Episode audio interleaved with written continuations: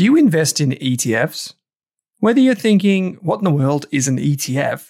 Or you're looking for the next opportunity to add to your portfolio, Global X has you covered.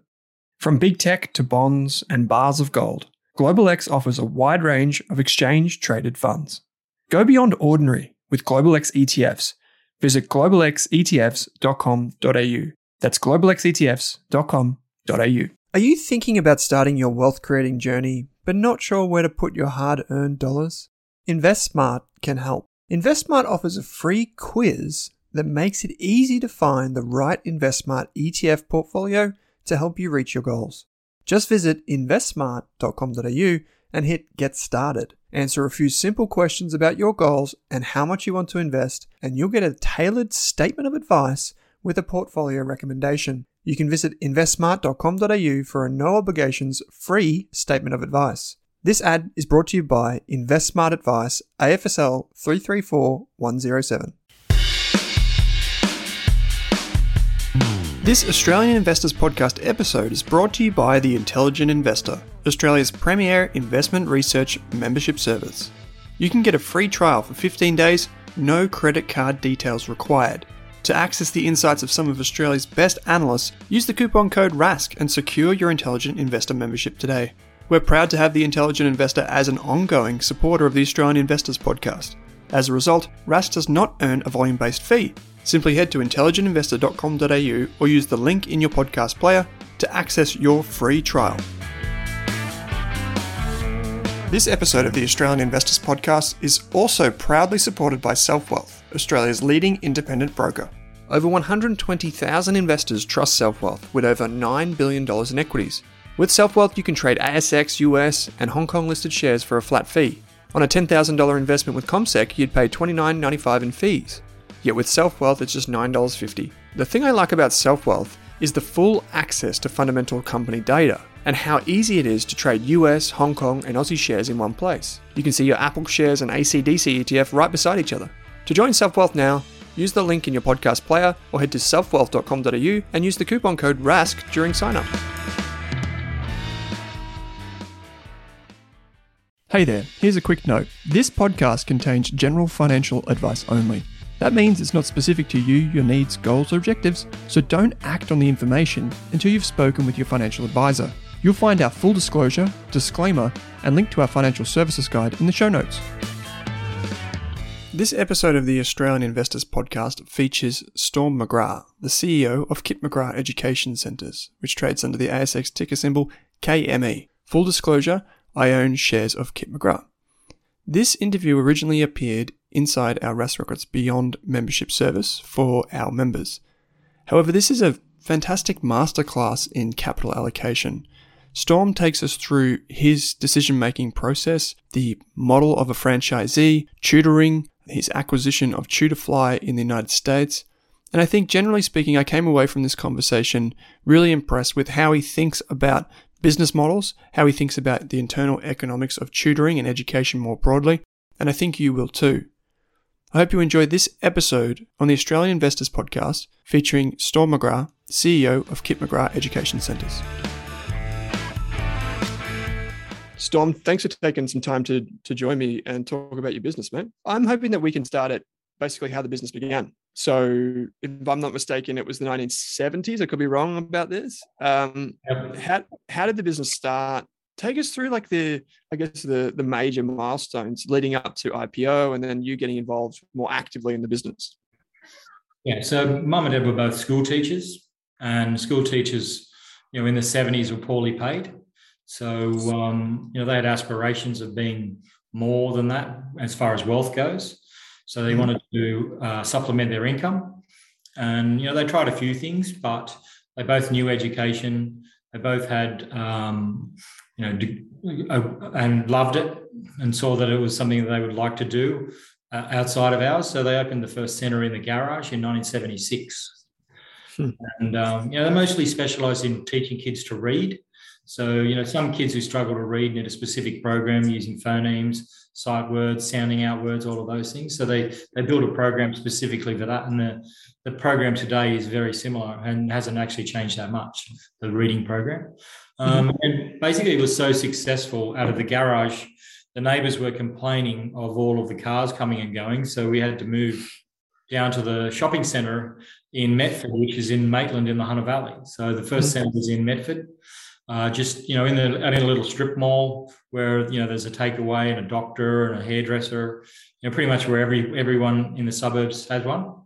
And and then the first milestone, I suppose, was they opened up a centres through the Hunter Valley. So we had one in Newcastle, one in Maitland, Cessnock, Singleton, Muswellbrook, Belmont, Wallsend. So we had about six. Mum and Dad had six centres. So it really started to take off when they started advertising on TV on NBN in the late 70s. My brother and I were in the first ad as the kids, because I was only 10 and he was 9. So it took off after that. And then basically the teachers within the businesses started to ask if they could have one as well. It was really successful.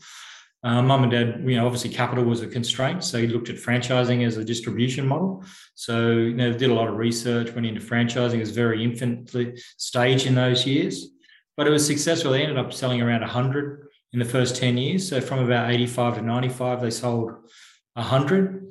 Went into New Zealand in 1991. So the first centre was in Auckland, and then into the UK in 93, South Africa in 96. You know, and then a few other countries, Singapore, Hong Kong, all around in the 90s. So the massive expansion in the 90s, which led to the float in 2003 you know, to expand. So we had about 240 centres in the float. And then it really, you know, we went into China and a few other places. Getting the money out of China was a tough one. So that business eventually had to slow down, but we ended up with near on 700 centres, all on a fixed fee model. That was the main issue. So, you know, I joined the business, the board in 1997, joined the management team in 2000. So I was there for the float. I was basically 2IC, looking after the IT team really, and selling franchises as well. So, but we were on a fixed fee model, and over time, fixed fee models tied to inflation, we had margin depletion over that time. So I said to basically Mum and Dad, we've got to go to a percentage of revenue. It will be more successful. It'll actually increase the fee, and it'll keep up more with inflation and what franchisees charge. It'll be a fairer system. So, you know, the smallest franchisees will pay less and the bigger ones will pay more, and they can afford to. And basically the franchisees weren't too happy about it. So we had a bit of a revolt. And, you know, before the GFC in 2008, trying to get franchisees to go to a percentage of revenue model, the business was in pretty dire straits in about 2010, 2011. And you can go back and have a look. I think share price got to, you know, 1.9 cents or something like that. It was a pretty tough time, but, you know, we wouldn't have survived if we didn't change. So there was really nothing to lose. So over that time, look, I became CEO pretty much not long after we floated, because Dad didn't want to talk to the auditors. So, you know, I implemented the change for percentage of revenue. I gave the franchisee 6 years to do it. It was some tough times, but we got there. And during that process, you know, we learned a lot about franchisees. We were much more involved in their business because we were getting a percentage of revenue. So, you know, we built systems for them to use. You know, which had a centralized database, went into the cloud system. You know, we've got an LMS that basically, you know, does all of the lessons, all of the lesson planning. It's got 80,000 questions in it. So we know exactly what all the kids are doing. The teachers don't have to do any lesson preparation, which gives you the ability to scale, the ability to teach 4 or 5 kids at once and still give an individualized learning program. So, you know, for the increasing percentage of revenue, we gave them more tools to help them grow their business. So that was a good trade-off. So we kept about 400. So 400 stayed. We lost about 300 during this fight. But during that process of being able to see the line of sight of how the franchisees work their business, I could see that a lot of them struggled with the back office type stuff. So we changed it from fixed fee to 10%, but I knew that a lot of them couldn't do the back office, didn't want to do payroll, GST was an issue, cash flow was an issue. They were struggling to understand the difference between revenue and profit. And so I came up with the Gold Partner model. And so with Gold Partner, we do their back office for them. So they pay 20% of revenue. So over the last 10 to 12 years, we've been very meticulously changing people to gold partner model, which is an increase in revenue for us, as well as buying back the master franchisees from all over the world. So we've had, a dramatic increase in our revenue without really any risk, because we've basically been buying back our own farm and increasing our cut. So that's how we've turned the business around from pretty much almost terminal in 2010. And it's been hard work, but it's been rewarding. We've learned a lot, and we've also kept up with technology. I'm a technologist. We've kept up with tech. I invested in an online platform around 10 years ago. So on the top of our cloud-based distribution LMS, we built in a voice and video to go with it, and then we've gradually added more tools to make the learning experience better. And by that, I mean you build tools to see what every child is doing, how long they've been on every question, what answer they put in that was incorrect, so you know whether they're guessing or they're close, or see they're working out. So basically try to replicate what you can see face-to-face in an online environment. So by the time the COVID hit pretty much 2 years ago now, we'd already done 100,000 online lessons over the previous, decade. So we already had the technology and everything to pivot. The issue was that out of 45,000 lessons we were doing a week, only 550 were online. So franchisees still weren't particularly enamored with the product and didn't really want to use it. They liked face-to-face. They understood face-to-face. So we pivoted quite hard. The CFO came into my office and said that lesson numbers were down 70%. We went into lockdown, so, we started looking at obviously cost cutting, making people redundant, they call it furloughing in the UK, and we made people here, put them on leave as much as we could. But we fought back and we taught all the franchisees how to use online. We got back to 50% at the end of 2020, and then back to only about 20% down in June last year.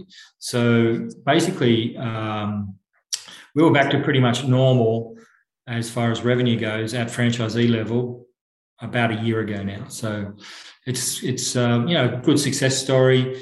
It's not about being lucky. I think we were just the acceleration of what would have happened took 2 years, not 10.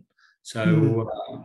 It's been a wild couple of years. The business is now in a very good position. So the core business of franchising, teaching kids maths and English, is going well. And do you want to talk about the the dynamics of how that works, or just talk about other? Yeah, that'd be great. That'd be good. Yeah, thanks. That's going to be wonderful. Look, our franchisees basically are school teachers, and they love children and they love teaching. And the school system has become a lot of red tape and a lot of things that aren't really conducive to someone who cares about children. It's all about paperwork and filling in forms. So they come to us because they really get frustrated about the fact they don't get to do what they love doing. So they buy the business and they run it around 80 to 100 students per week, teaching them maths and English. Now, we only teach maths and English because we're of the belief you can do maths and English. The rest of them is just memory. So you can get those two right, you can do all the others. So they turn over around 250,000 and make 40% profit. So make about 100,000, which replicates their school income, that they get to do what they love doing, which is teaching. So the average franchisee would teach probably 30 to 40 kids themselves, would have 2 to 3 staff helping them. And, they would do pretty much most of the basic admin. We do most of it ourselves, but they do some of the admin, look after the parents. So their job is to look after the students and look after the parents. Okay. Now, how our tutoring system works is we do a free assessment for every single child. And in the assessment, we get to get a very good view on the skill level of the children. So we do a maths assessment to find out exactly where they sit with regard to their grade that they're currently in. And so we would do an end of grade test of year 9 if you're in year 10. And that's got all of the basic topics and questions that you should know how to do when you finish year 9. If you only get half of them right, then you're missing half of the content. So for those kids, we go back to where they're being successful and fill in the gaps. Okay, so we go back to year 7 level where they probably haven't got a grasp on algebra and fill in that gap there. or if it's, you know, quadratic equations or something like that, we go back and teach them the basics and accelerate their learning so they can catch up to the year level they're at. Now, with English, we test the reading age, spelling age, and comprehension age.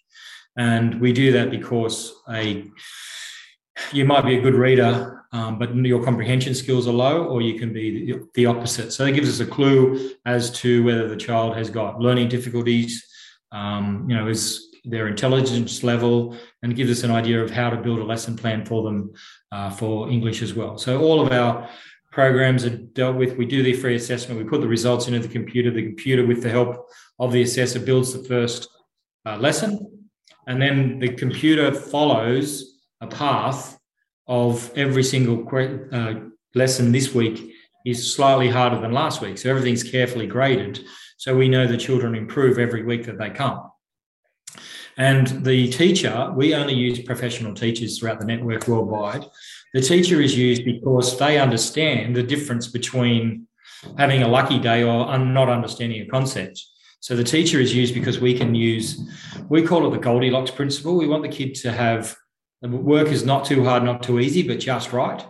So if they're in that tension of the work being just right all the time, then they actually feel a lot happier and get a lot more confidence. And confidence is a huge problem when they come to us. So we build programs that help them build their confidence because they're at a tension level that gives them the ability to do most of the work, but introducing new concepts in areas they're struggling with, so that they can accelerate their learning and catch up to where they are in school. Mm. That's how our system works, and we're very proud of it. And, you know, we've helped millions of kids over the years. Yeah, it's a huge accomplishment. Can you talk to, I guess, the genesis of corporate run centres and lessons and that type of stuff? Yeah, so the average franchisee's got 80 to 100 students, but there is around 15 that do 300 or more students per week. And I wanted to find out why and what they do. So I visited every single one of them in the world, mm-hmm. and said, okay, why do they do 3 or 4 times better than average?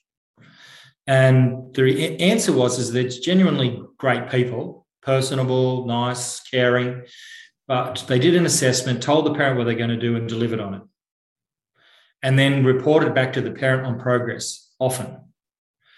So the difference between someone who is doing an average job and these people who do an extraordinary job is basically just customer service. So I thought about it and we said, hey, I can replicate that at a corporate level because we can build systems in to do some of the work, heavy lifting, but we can get people who are want to be tutors and centre managers but don't want the risk of running a business. So I can put in better systems, spend a little bit more money on marketing than the average franchisee, and get this business to be profitable and much more profitable than the franchised business. So to put in perspective, at the moment, we charge around $65 a lesson, less GST, that's sort of $58. We get 20% of that, you know, it's $11.50, and make about 30%. So we're making about $3.50 per student per week.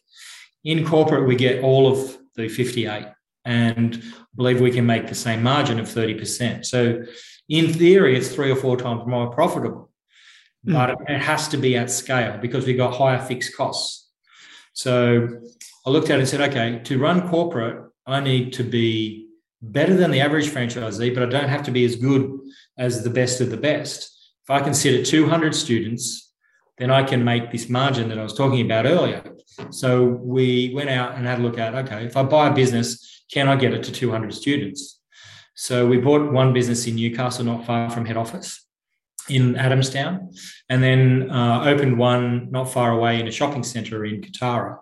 And the one in Adamstown ran at 100 students, and the one in Katara, we built it up to around 150 students pretty easily. So that gave us a clue. So, yeah, we can run it. So we had 252 students between the two centres. But I was sharing the manager and sharing resources between the two. So all of a sudden, my fixed costs have come down from the necessity of having 200 students. So I was at a centralized phone call center. One center manager was running both centers.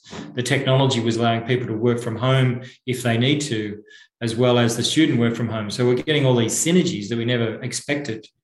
So after that, I bought a centre in Canberra with 400 students per week in it. I wanted to see, could we run that? So we were running that one. We didn't really lose any students. So all of a sudden we're running, 4 or 5 centres, with around about 750 students. And it's not break even yet because we're still expanding and paying off and getting the systems right, but it's looking very, very promising. So I went to the board and said, yeah, this is really working. Let's go and buy some more. And we need to buy them in clusters. We can't just buy one in the middle of nowhere. We need to buy 3 or 4 together. So we bought 4 in Sydney. We bought 3 or 4 in Brisbane, another 2 up in Caloundra. We bought a really big one in Palmerston North in New Zealand on the North Island, 350 students, and 2 in Perth, 2 in Melbourne. And we just bought one in Hobart itself. So we're buying them in clusters in the capital city areas. We're filling in the gaps, getting economies of scale and synergies across those businesses. And it's grown really well. We did 1.4 million in rev in 20.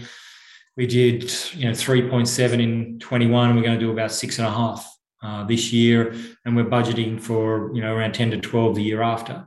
So a business growing that fast, it's difficult to make profit because you've got growth costs, but it's not losing money either, which is a fantastic result. But there's also some other good news. We're buying the businesses for around about 1 times earnings from the franchisees, so we can buy the business for 1 times earning, and get our money back in cash in 2 years' time. So it's been really quite well received by franchisees that are a bit wary of it to begin with, but now they've got, head office is a buyer for them. So they've got a sound retirement plan. And, and we also can test a lot of things in our corporate centres to roll out to franchisees, which reduces their risk when they take on new technology or a new strategy or a different marketing methodology. So, it's been fantastic. We get a little bit more control of our destiny and how we can grow the business. The franchisees have got an exit plan if they wish. We can get a lot more control with regard to how we, spend our capital on what we go to next, and then be able to distribute it through the network much, much easier than we would have in the past. Mm. There are a couple of other things that are on the top of my list to ask you. One is just you mentioned buying back the master franchisees, franchise clusters and all that sort of stuff. How do you can you describe that process and why that's important? Yeah, most franchisors would use a master franchise methodology for expansion. So if you go into a market that's got in another country, you sell a master franchisee to someone who believes in the business and wants to follow the system. They set up a local unit themselves. Then they sell franchises based on the success of that unit. Mm. But over time, because we've been doing this since 1991, over time, they get to retirement age. And then they also get comfortable where they're at. So... And the other thing is that, if I go back to, to the year 2000, it's not that long ago, our biggest cost was STD phone calls. Yeah, right. Now a franchisee can email me directly with a complaint. So we've cut out a lot of the reason to have a master franchisee. One of the reasons was that they would be the person on the ground locally to do the communication with franchisees and to service them. But what's happened over time using technology is that they can be serviced by us much easier. So a normal master franchisee gets between 40 and 50% of the franchise fee. So they get half of it to look after them, but we're ending up doing, a fairly large amount of that work ourselves. Mm. So we're using technology, centralized systems for communication with franchisees, and things like that. We've been buying back the 17 master franchisees that we had 20 years ago. So now we actually purchased the last 2, which is South Africa and Scotland. So we now have no master franchisees in the world. Every single franchisee in the world is contracted to Head Office Australia, and every single franchisee is billed by us and serviced by us out of Australia. So yeah, it's been a long job to get all the systems right. It's taken time. It doesn't all drop to the bottom line when you get that extra 40 or 50%. Around about half of it does. So it's a good investment. We bought it for around about 2 times earnings for most of those businesses. So they've been great strategy for us. How about online lessons? You talked to it a bit before. Did franchisees take that up? How do you see your role in the corporate run centres? Can you do more of the lessons online than in person?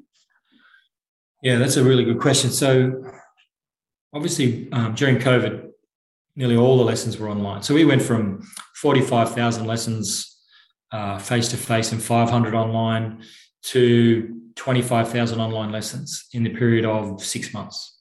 So it's a massive change in our business. On top of that, we were doing corporate at the same time. So in the vacant territories, we do advertise for online-only students. But online-only students with no centre nearby are not as profitable, and the lifetime value is not as high. So they tend to have a higher churn rate. So what we've done now is actually attach online students to the nearest centre in corporate. So if you're, let's say, in Tamworth or in Armidale, we don't have a centre there at the moment. They are attached to the Newcastle centre. So they know that the person teaching them is based in Newcastle, and the person who's going to look after them is based in Newcastle. So they tend to be a lot happier. So in theory, it sounds better, but the blended learning model is the best model. So we're seeing that currently we're sitting at about 45,000 lessons a week again. 30% of them are staying online. And what we're seeing is that they're very much a blended model. So from week to week, we don't know which ones are going to stay at home and do their lesson. So the ones that are pure online and only ever be online are probably only 10%, but around 20% of people are making a decision, oh, I'll stay home this week because it's raining, or I couldn't be bothered, or I've had a big day, or there's some, let's get pizza, and while we're waiting, the kid can log in for lessons and get it delivered. So yeah, the blended learning model is definitely better. Being attached to a centre so people get more security around the fact that we're a real business definitely helps. And, I think it'll settle at 40 to 50% online, but you don't know which ones are going to be doing it from week to week. Yeah, because I can't remember the statement, but it was like during COVID, I think it was Chair's letter. I was just talking about how, it's basically accelerated everything and people need it. And now we're seeing, as we come out of COVID, people are playing catch up, students and parents are playing catch up, right? The other thing that is was really interesting to a lot of people, and I know a lot of investors that I know were looking at this decision that you made, which is to make the acquisition of TutorFly in the US. So I'm hoping you can talk to that. What was, your strategy there from a, multi-year perspective? And it's a bit different to the traditional business. So maybe you can just explain how it works as well. Yeah, I am convinced that for the older students, online is the market. So what I mean by that is we're seeing that even with the blended model, the older you are, the more likely you are to log in rather than come to a centre. So okay. The younger kids are social just as much as it is, learning. So they love face-to-face and seeing their tutor and all those sorts of things. But for the senior kids, they just want to get tuition to help them get a better mark. Yeah. Now, that isn't our core business at Kip McGrath, but it is a business that I know will be profitable if you already have a profitable business to go with it. So TutorFly did two things. One, I love the brand name. I think it's fantastic. Number two, it provided us with a stack, the full stack end-to-end for a tutor matching system using college kids tutoring high school kids, which I'm a big fan of. I think, in a lot of ways, if you want to get the best mark possible, go and find someone who's already done it. You don't necessarily need a teacher to help that with that market. So, and had a couple of young guys who had built this business from scratch over a 3 or 4 year period, were very, friendly, knowledgeable, keen, had the right culture, understood it's about, the result, not about the money. If you tutor the kids properly, the money will come, not the other way around. So the business was a way to get into the American market, which I think we will be ready in the next year or so to do that from a physical location. I wanted to get into the exam preparation market, but I didn't want it to be on our current brand. So it ticked a lot of boxes. But the interesting thing is that it's been doing a little bit of work for schools, but now it's doing a fair bit of work. So it's gone from a business turning over $17,000 a month to one turning over $42,000 a week in US dollars. So it's doing work for three schools at the moment in a district in Phoenix, Arizona. The kids are doing online and face-to-face tuition in centre or in school during school hours, as well as a little bit of after hours work. It's all catch up. It's being funded by the federal government. The US government is putting $100 billion a year into this. And the original founder of TutorFly has got a business called Go School Box. And Go School Box provides an administration software to manage this tuition program. So they're already into 8 or 9 school districts, but they're not giving the work to TutorFly yet. But they can give us more work. So we're working with PASA to give us more work because, it was gone from zero in September to 42,000 a week in, March. So, we've gone from zero teachers, one or two teachers to 40 or 50. So, we're gearing that business up to run harder. So so the core business, which is what I bought it for, is still there, is still ticking along, still going well. We're doing around 300 to 400 lessons per week. But this school business is looking exceptionally promising to scale the business. So it's, it's not, you don't like to use the word lucky, but it's been a pretty decent investment. So what are the key challenges there in scaling it? Just getting more access to schools? Yeah, you need to have somebody who knows how to talk to the school teachers. So at the moment, we are investigating the possibility of getting a school principal to join the team to help sell. As well as a school district officer to come and join the team. We're also looking at the possibility of getting another director on our board with experience specifically in this area. So, we're confident that we can grow faster. You don't want to die of growing pains, but you do want to, take advantage of the opportunity as it's there, that's for sure. So, the key challenges is getting the schools to believe in you over the other mobs out there, yeah. Yeah, for sure. I've just got one more question. It's probably a few facets to this, which is how you think about resourcing in the team and reinvesting back into the team to grow the business, whether that's across franchises, whether it's across tech, your background, or how management. Where are you needing to spend, and how do you make those decisions?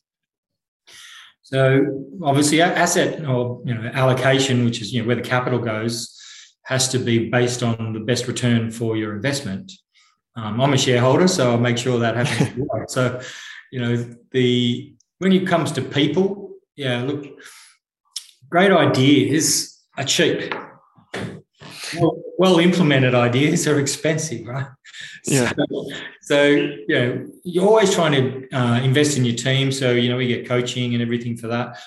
And then we get them to coach the ones down below them and so on and so forth. We also have our system records everything. So we can track the teacher performance at every level and the franchisee performance. And, you have to have that tension of, the data doesn't lie and you're below average. So you have to up your game. So from the bottom up, it's easier. Once you get to the executive team or senior management team, it becomes a little harder. So you need to look at getting the right people who with the experience in where you're spending your capital. So at this point in time, we're looking at corporate centres. So I've got a couple of big franchisees to come on board and work for us within the team. So that has helped a lot because it's a very difficult thing to learn from scratch. So currently within the team of, say, around about, we've probably got 150 teachers on the books now that we employ directly. Then there's probably 20 within the team managing all of that. Probably 7 or 8 of them have come out of the franchise network. Right. So yeah, that's been good for us. We try to get as much expertise within the team who have actually taught children in a tuition type level, because I think that's really important. Mm. Mm. Yeah, I think that's like the voice of the customer, isn't it? At the end of the day, they understand it. They've got that finger on the pulse, so to speak. I was going to ask a question, which I did send through in advance, which is just like, what are you excited about? But I think you kind of filled that all in. I don't know if you have an answer for that that's different to what you've already said, but if there's anything that stands out to you, like opportunities or just general growth in the business. Look, I've probably, it's the most exciting time to be in tuition ever. We've got children 2 years behind, the government realising there's a problem and actually telling parents tuition is the answer, but they have no idea what they're doing. So parents are going to work that out and go, oh, I'm going to have to go to a professional tutor. So when you look at Australia, we haven't really had enough time without the interruption of COVID yet. But in the UK, we're at all-time highs for tuition and growing. So we've caught up to 20% that we were behind last year. And now we're running at a 30% increase on last year. But they've had almost a year without any interruptions. Just get on with life. Whereas Australia, we've had, lockdowns, and lots of people just going to isolation on and off.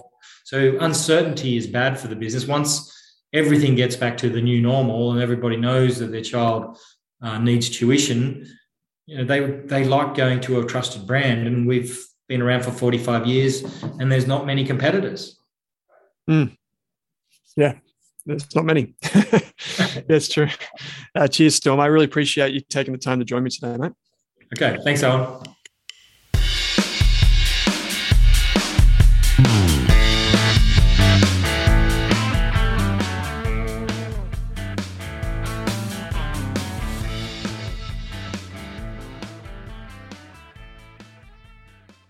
For more than a decade, I've been hunting for the best investors and their methods, strategies, and tools for investing. After years in the industry, countless books, a few degrees, and 1,000 podcasts and live shows, I've rolled this accumulated knowledge into something called Rask Invest. If you've ever heard me talk about a core and a satellite, active and passive, true long-term compounding, or you simply want to know exactly how I would invest, now is your chance. Rask Invest is our new investment service, designed for all types of investors who want professional management of their core portfolio at a low cost from a team they trust. Rask Invest helps you automate your wealth creation and passive income. Simply click the link that says Invest with Owen in your podcast player to join one of our live platform walkthroughs or book a call with us. You can also view the Rask Invest PDS and TMD and get invested with me.